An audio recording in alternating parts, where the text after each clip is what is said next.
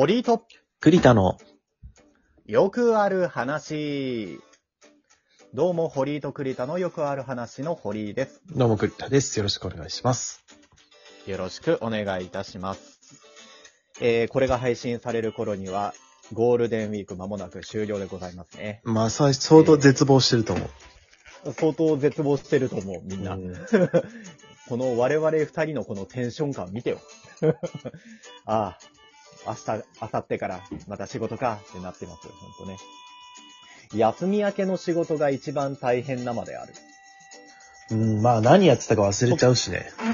忘れてしまうし、あと、特に、堀井は今の職場、えー24時間365日なんですよ。うん。まあ、あの、取引先とかの会社も休みだからそこら辺はいいんだけど、その会社内で起こることが24時間発生してるのよ。うんうん。から、なんか、あれが必要、これが必要とか、なんか、俺に回ってくる仕事が24時間生み出されてるわけよ。はいはいはい。だから休み明けにいきなり仕事が10とか増えてるああ、溜まってる感じね。うん。そうそうそうそう。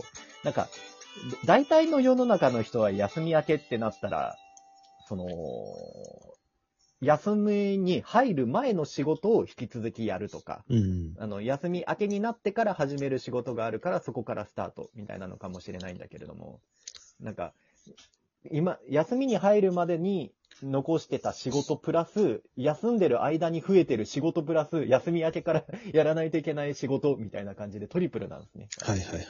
うん、憂鬱ですわ、本当に。憂鬱なことばっかり言ってるとちょっと暗くなるからやめようか。そうだね。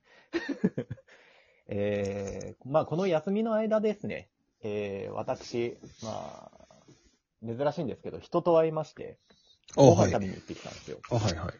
ま、前の職場の人にね、誘われて、あの、直近で辞めた仕事ね、うん直。近で辞めた仕事の職場の人に誘われまして、1対1で、差しで、うん、あのーうまい焼肉を食べてきました。えー、1万円分の美味しかった。ね。うん1万円分の、うん1万円分の、いや、マジで。いやいや、1万そう。円分の、ツイッターで見たわ。そう、ツイッターでつぶやきましたが、うん。いや、美味しかったね。ホルモン、ホルモン専門って書いてたけど、普通に上カルビとかが、うん、カルビとかうまかったな。あ、そうだよね。ホルモンで1万って大とんでもないよ。ホルモンってそんな高くないからね。そう、高くないところで、あの、量も食ったけど、うん、一人前がだから、2、3000円するみたいな、うん。うん、ところで食べたんですけれども、いや、美味しかったですね。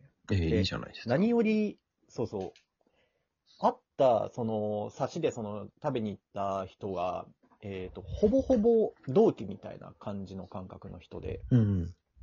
あの、一緒に派遣で、ちょっとタイミングがずれて、俺の方が先に入ってたんだけど、うん。後から派遣として入ってきた人で、うん。で、えっ、と、同じようなタイミングで、まあ、あの、派遣で働いてたところに、まあ、就職してっていう感じの、なんか似たようなバックグラウンドの人で、えうん。っていうところもあって、あのー職場で、前のその職場で働いてた時も、まあそこそこ仲良かったんだけど、まあ仕事柄、その前の職場がシフト制だったから休みが合わないっていうところで、うん。あーなるほどね。んまり、そう、仕事場以外で喋ることがなかったのよ、一度も。えうんうんで、会話のほとんども仕事関係のことしか話してないみたいな人だったから、うん。うん。ちょっと不安だったのね。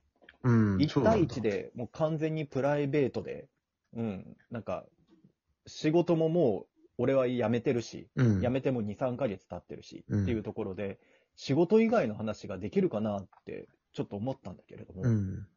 意外や意外音楽の話だったりだとか、うん。なんか、えー初めて喋るような、あ、その漫画好きだったんだとか、年が近いこともあって話が弾みまして。うん、なん、か、不安だったんだけれども、あ不安だったし、な誘われた時と行く直前までは、うん、ちょっと行きたくねえなとか 思ったりもしたけれども、うん。行ってよかったなって思える出来事でした、よかったね。しかも誘ってもらえたんだ。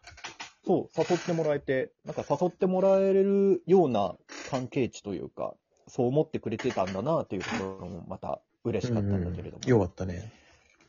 なんか、人と仲良くなるきっかけって、ひょんなことからあるもんだなと思ってね。ああ、結構なんかだからまあその30になってそんなこと言ってんのっていう感じですけど。いや、そうですよ。いや、そりゃそうでしょ。30になってって言うけど、俺本当に友達だよ。いや、今までもっと気づく箇所、はい、もっとね、20年、20年前あったと思うんですけど。いや、だから、いや、な、なかったんだよ。な、ないのよ、私。本当に、うん、なんか、こ、孤独というか、人と仲良くなるっていう感覚がわからないまま生きてんのよ。だから、モンスターじゃん。ここの価値観の違いよね。いや、モンスターって言うけど、いや、あのね、君、そういうところよ。本当に。その、自分がわからない価値観を、なんか、否定風に言うのはやめよう。マジで。これから。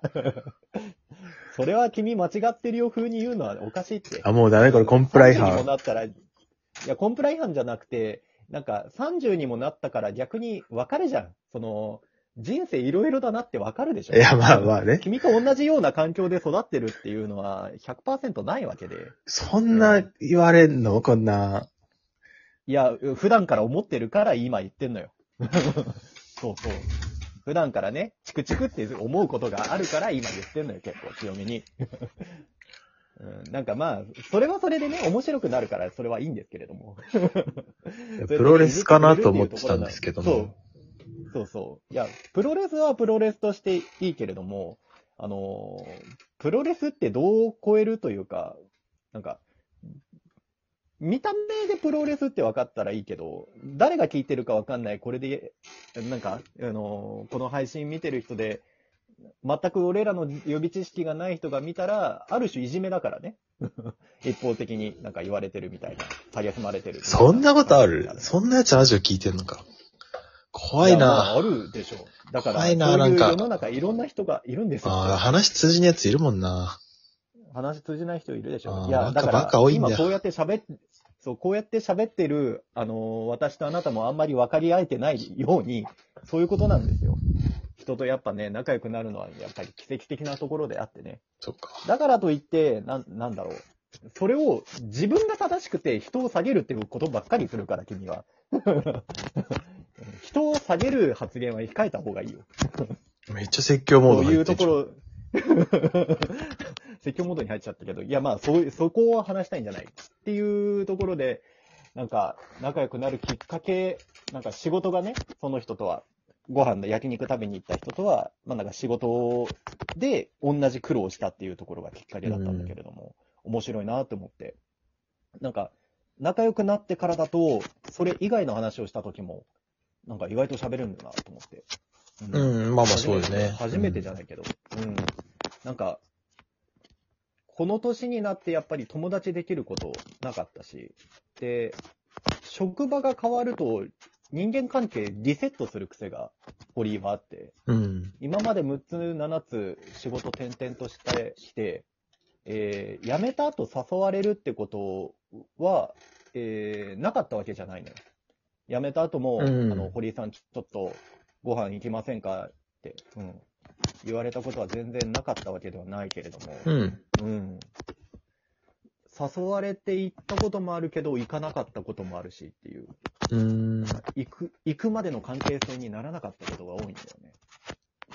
あそれがなんあ。か、この年になって、うん、その人とは、まあ今後も会うかもしれんなって思うぐらいになったっていうのは、まあよかったね。面白いな。いいじゃん。まあ、だ今度はこっちから誘ったらいいじゃん、そしたら。そうね、そうね。うん。なんか誘いやすいし、同性っていうところもあって、うんなんか似たような境遇っていうところもあって、面白いなって思って。うん、今後、このきっかけを作る、きっかけ作りが難しいなと思って、今の職場とかは。また今の職場を辞めることを想定して喋ってるからちょっとあれなんだけれども。まあ、ついこの間入ったばっかりなのに。ついこの間入ったばっかりだから、また次、今の職場辞めて、じゃあ今の職場の人と、僕、元職場の人で、みたいな感じで食べに行くみたいなことを想像してるのが、ちょっとなかなかおかしい状況ではあるけれども、うん。今の人とかな、仲良くなれるかな？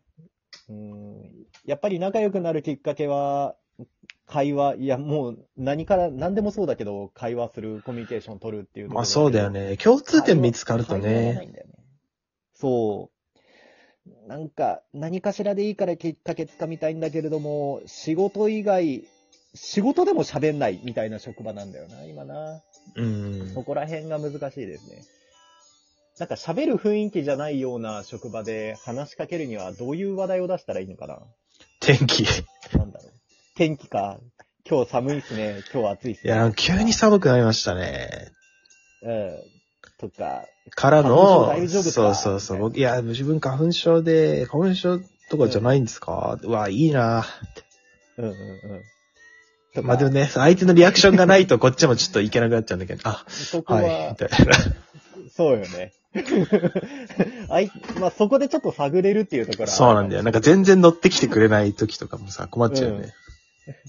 なんか、し向こうも向こうでそういう同じようなこと考えててくれてて、あ、いや話しかけてそうそうそうそうくれたから、じゃあ話題広げようって思ってくれる人であれそうなんだよば、話は広がるんですけれども。手握ってくれない時あるからね、なんかね。そうなんだよね。うんバトン渡したけど、そうそうしぶしぶ受け取ってくれるみたいな。うーん、なかなかありますよね。こうやって、なんかね、ラジオトークで配信をしている、なんか、えー喋っているっていうことを繰り返してたとしても、まあ、なかなか人と喋るっていうのは難しいもので、うん、練習しているつもりにはなっても、うん、やっぱりコミュニケーション難しいですね。うん。なでもなんかひょんなこときっかけで、うん、あの、仲良くなれるっていうのは、チャンスはいろいろ転がってると思いますので、えー、なんか、世の中の人やってるんでしょうけども、私もこれからもなんか、積極的に話しかけるっていうことはやっていきたいですね。うん。はい。こちらから話しかける、なんか誘うみたいなことはね、していきたいなっていう。